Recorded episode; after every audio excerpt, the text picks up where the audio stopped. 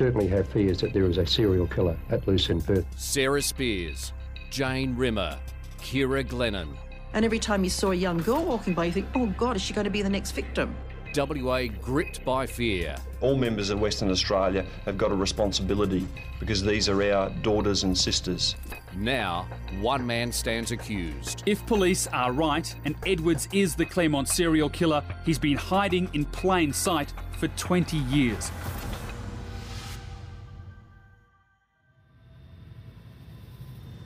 Welcome to day two of the trial. This is Claremont in Conversation. I'm Natalie Bonjolo. Joining me tonight is 7 News reporter Alison Fan. Hi, Ali. Hi there. And also calling in from the District Court, we've got the West Australian newspaper's legal affairs editor, Tim Clark. Hi, guys. Tim, you're still down at court.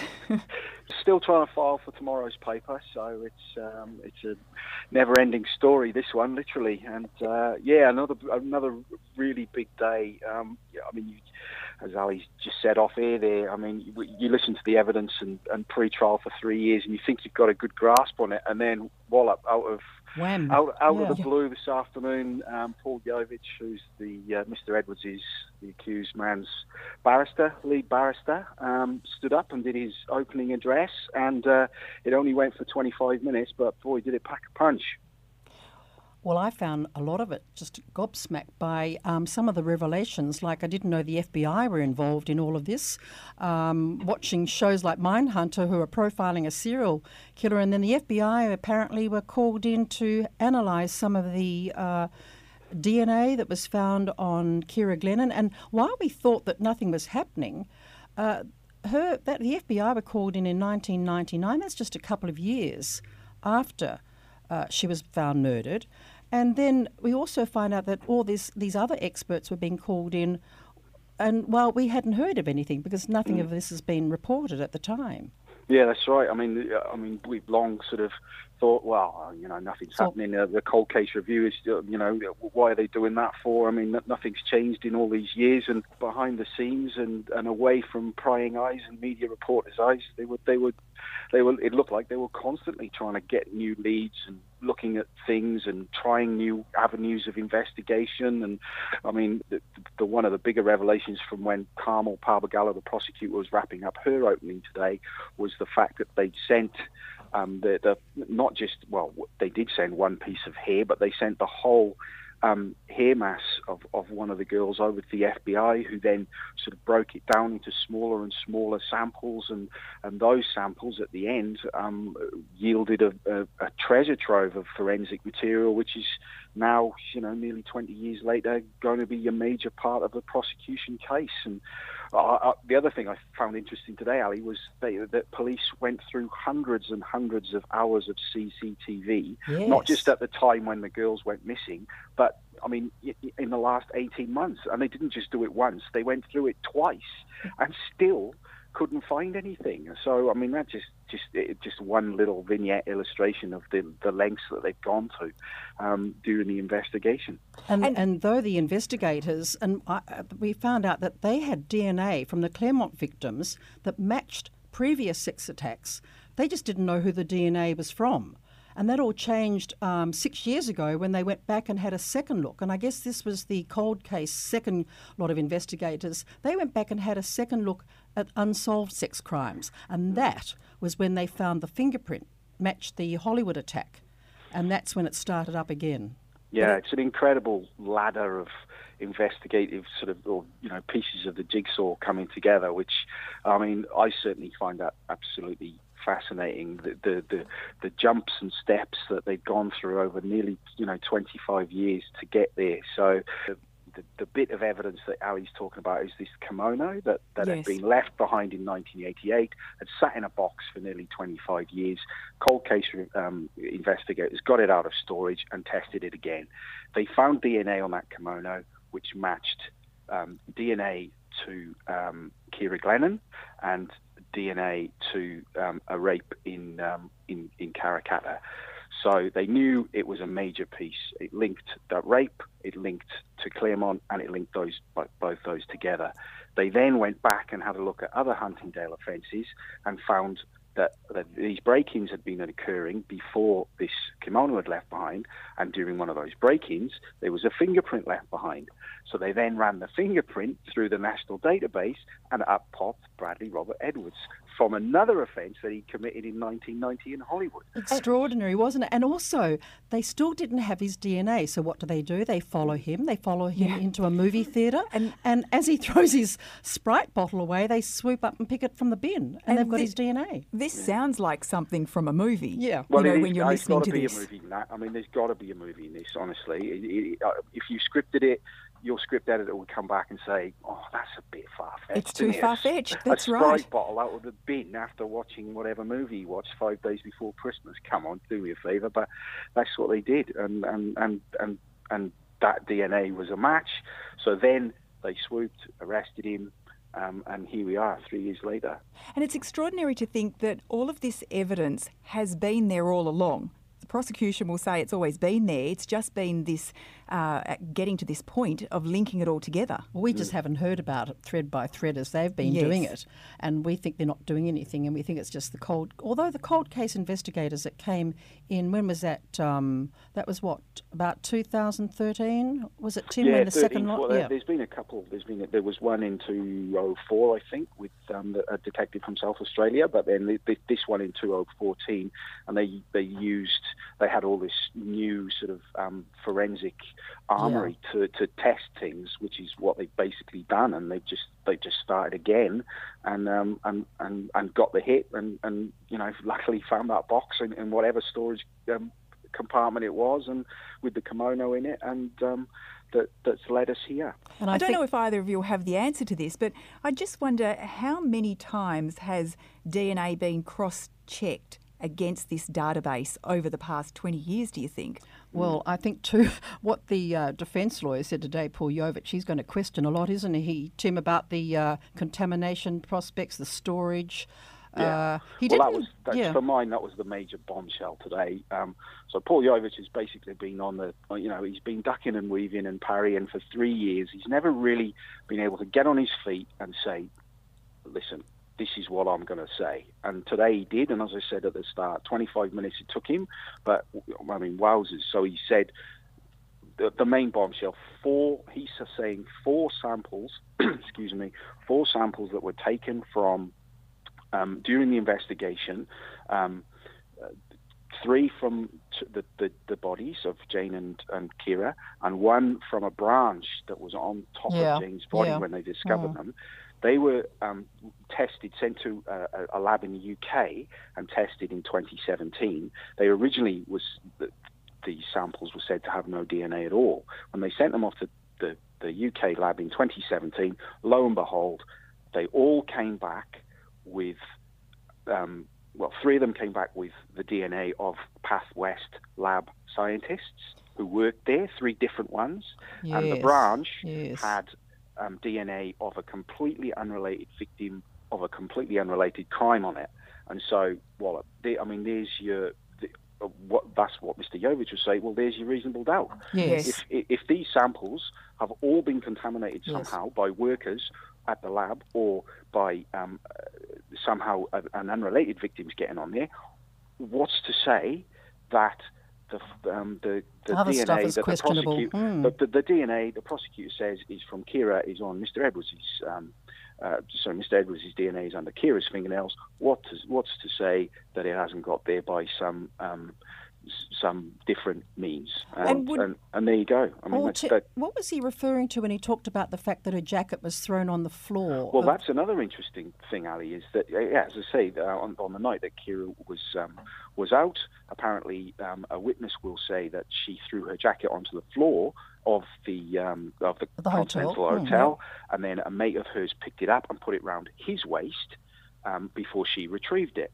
Now, that jacket's never been found, but what they will say is, well, you've got a million witnesses saying that they saw her wearing that jacket while she was walking away. What's to say that there aren't grey fibres or blue fibres or, red, green and yellow fibres that have somehow got from the jacket to the floor, from your mate's putting it around his waist.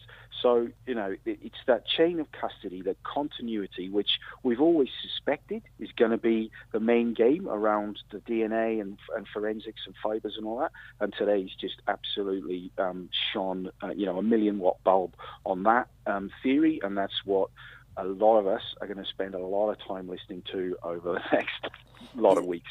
But Paul Yovich actually did say he was not going to say any more, that he's keeping the best to last, didn't he? He indicated that he'll wait to hear it, and that at the end he's going to have a lot more to say. Yeah, well, if Carmel Barbagallo's sort of, you know, 7-8 hour opus was, you know, 2001 Space Odyssey, Paul's just got up and done a 3-minute version, and I'll tell you what, I'll be writing out tomorrow, and it, as good as Carmel was, and as thorough and as detailed and as exhaustive as she was, the main takeaway from today is what Paul said, and what Paul's basically laid out. Like, this is what you're going to have to get over if you want to go beyond reasonable doubt. So do you feel it's really almost going to be a battle of the scientists from each side? Absolutely. Yeah. You'll have one expert saying one thing and you'll have another expert saying another. You get everyone sort of disagreeing, and there'll be a challenge there. But they are, of course, before a judge.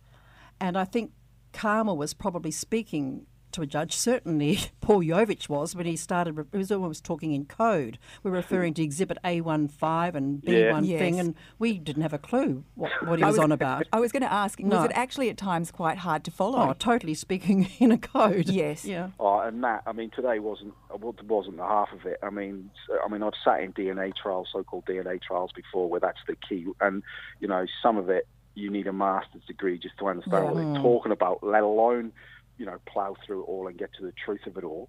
And in this case, that's going to be multiplied by 10, because you've got one of the leading forensic scientists in the UK. You've got one of the world-leading forensic scientists in New Zealand.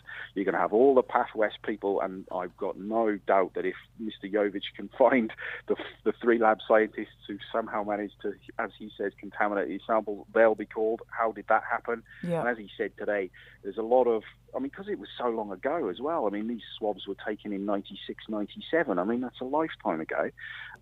You know, they're going to, as he said today, there's going to be a lot of, well, I don't have any independent memory of doing that, but what I would have done, or what I should have done, or what I did do, or what I was used to doing, you know. So, I mean, you know, it's a million layer lasagna, this, and it's just going to keep going and going and going. When do you think the witnesses will be coming? At the end of this tomorrow, week? I think. Oh, good. That's soon. Well, Paul Yovich finished his the closing address very quickly. The judge then did some timetabling, and there was a bit of an intake of breath when Ms. Barbagallo said, "Well, my 6-month estimation for the length of the trial is probably waned a bit, so we're maybe looking at 7 or 8 or 9, which, you know, well, that is what it is. But yeah, so we're pretty sure that the witnesses will start tomorrow. We don't know who they are, but we do know that they will be surrounding Mr. Edwards personally. So his family, his friends, his work, his cars, all that type of stuff.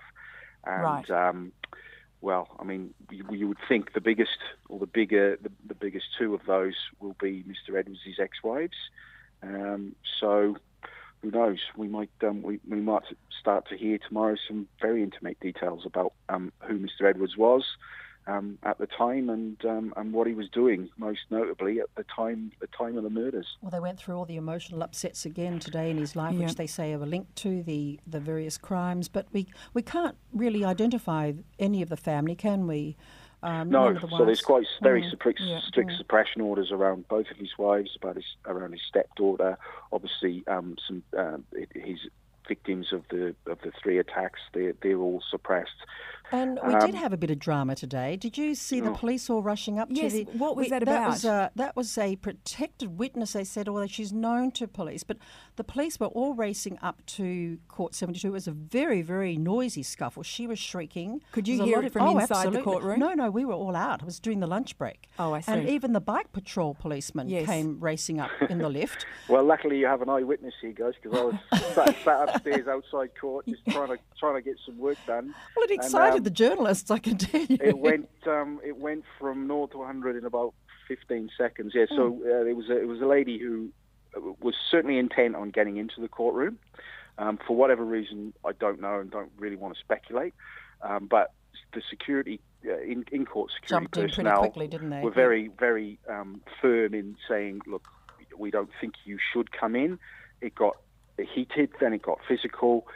She was taken to the floor. She was protesting very vociferously, with language you probably wouldn't hear in a courtroom very often. And then the police were called. They got her into a secure room, and then I understand they were going to take her downstairs and maybe sort of take her out to somewhere where she could calm down. But I think the most unfortunate bit was, as this was all happening, Dennis Glennon happened to come up in the lift, and it was probably the last thing Dennis needed to see after the last couple of days. But as he has done for so many of these appearances and for so many years, just dignified and, you know, let the police get on with their work, which is basically what he's been doing for the last 25 years. Were the other families also present today? They were, yeah. So Jane's brother was in court again. Kira's sister was in court again. Don Spears. And Don was there, and Dennis was there. And so, I mean, as we said yesterday on the podcast, it's a long haul for everyone, but they obviously are really determined to see it through. I think I'm getting that impression now that they want to be there. Yeah. Oh, you would want to be there after you waited all this time for some answers. You wouldn't necessarily want to hear some of the details that have been aired and will be aired, but you know, as you say, you've waited so long. It'd be a terrible double-edged sword for them. They'd want to know those details, and at the same time, it'd just be horrific to hear them. Mm-hmm. Yeah. Very, very gruesome. And what is interesting about this trial is we're watching it in graphic colour, like a slide presentation, because before, in the days when I was watching courts, you only the judge, the two lawyers, and the jury. Black and white television. It would be handed. No, I know. I'm being very careful. We're aging you now. But you wouldn't see the exhibits. That would just be seen by the jury, and sometimes the judge would say this is too graphic for the jury, and he'd rule it inadmissible. But now they're up on the TV screens, and you're seeing the knife, you're seeing where the bodies were found, and the foliage that was covering the body. So this is all on giant coloured screens. Yeah, I know I'm taking the mick out of Ali, but I mean, remember those days, don't you, when they just passed it around? I mean, in general, workday court days, it's. There's more visual presentation. You will see the interviews. You will see special witnesses from video link rooms and all that type of thing. But it's not usual, even in 2019, to have a slideshow presentation with audio and video and all this. And it's got all us sort of media types salivating. Oh my God, can we get this picture? Can we get that picture? Yeah. But also the body shots. You know those they call them where the cuts and the. They said the throats were cut and this part of her hand, they're all up there. And is the accused looking at this as well? Can he see this screen? Well, there is a screen in his eye line because they've got screens sort of dotted all over, from various angles. So pretty much you can see one from everywhere. But he doesn't appear to be looking at anything, does he? No, his eye line is sort of somewhere between where Miss Barbagallo was stood and talking and where the judge is up sort of high. He's not really looking or focusing on anything or anyone like in particular. They call it the 100-yard stare. It's just sort of staring in the distance, and he never once turns around to look at the public gallery or the family. It never turns, just completely Mr. Bland. It's just a very strange situation. Well, we discussed this yesterday, and the lawyers were saying that, you know, that could actually be something that he's been advised by his lawyers to just maintain composure. Mm. Maintain composure. He's there for 6 hours, not moving. Mm. Mm. Yeah. And you went through today, the prosecution went through today the emotional turmoil. Can you just step us through those times that she says links back to him committing one of these murders? Yeah, so this is basically the prosecution's theory towards motive. They don't actually have to show a motive, but it's always sort of for completeness you'd think they'd want to. And so the theory motive that they've come up with is that during particularly bad times in Mr. Edwards' personal life correlate with the the crimes. And so they say the first one related to Sarah, which everyone will remember went missing just in the early hours after Australia Day. Yeah. They say he went to see his estranged wife on that day, invited her down to a fireworks show. She rebuffed him. He stayed for dinner and then drove back, and that rebuff was a signal to him that the relationship was really over, and that's what they say may have triggered the kidnap and murder of Sarah. The second in time was Jane. They say on that one that was very closely correlated to him finding out that his wife was pregnant to another man who previously lived with them, and then she moved out and moved in with him. That's what they say that was triggered by. And then the third one in time, which is Kira, they say that the emotional turmoil there was the fact that they just that it was the sale of the marital home, which was, they say, the real signal of the end of the marriage. And they don't link them precisely in time, but what they do say is that if you look, all the girls shortly after these emotional tipping points were abducted and taken and murdered on late on a Friday or a Saturday night, immediately after these emotional tipping points. Now, I've got to point out the judge still hasn't ruled whether he's even going to let that evidence in. He said that he's going to make his mind up as he goes along, basically, because he hasn't been convinced one way or the other that it's relevant, or that it's really reaches the bar high enough for it to become evidence. And he can do that, can't he? Yes, he can do that because he's got no jury to worry about. Exactly. Yeah. So he said, provisionally, I'll hear all the arguments and then I will make my decision on it. And he said he will make that before the end of the prosecution case. So when the defence starts, they know exactly the case that they have to answer, and if they have to answer this emotional turmoil evidence, then they'll have a chance to, and if they don't, they can just put it to one side and concentrate on what they want to concentrate on. And in fact, the actual words used by the prosecutor today, she said these emotional upsets caused him to violently attack a stranger, a female stranger. They were her words. We'll see what happens. How does the prosecution link? Obviously, Mr. Edwards says he had nothing to do with these three murders, but we know that he has admitted to attacking and to raping a young woman. Does the prosecution say that makes this case stronger and there are links to this? I think so. She said that in the police interview, he strenuously denied all of the charges, including those that he has now pleaded guilty to. So by saying that, she's saying, well, okay, it's no use saying he's denied it right from the start, because now he's changed his mind and pleaded guilty to the first five charges. Yeah, so that is going to go to, the prosecution will say, look, he's now admitted that he lied in the interview, and so you can't believe him when he's denying the murders, because look, he said that in the interview, and 3 years later he's admitted to them, and that they're also going to use that, and that was basically the culmination of Carmel's speech today, opening speech today. She said you can use that as propensity evidence to show that, well, look, in 1988 he's attacked a lone woman from behind using a cloth for sexual purposes or sexual motive. In 1990, he's attacked a lone woman, vulnerable, in the same manner. 1995, he's done it again, and that was the worst one. And then, lo and behold, 10 months later, 11 months later, Sarah goes missing. So they say, what are the chances of this man who's done all these things to these other women and admitted them wasn't the killer, given A, his propensity to do that, and all the other evidence on top, which includes the DNA, the fibres, and the car, and the sightings, and the screams, and everything else. So yes, even though he has admitted those and they don't have to prove them, that's basically given the prosecution another card to play, which is a propensity card, which says, look, we know he's a rapist. Is it, did he make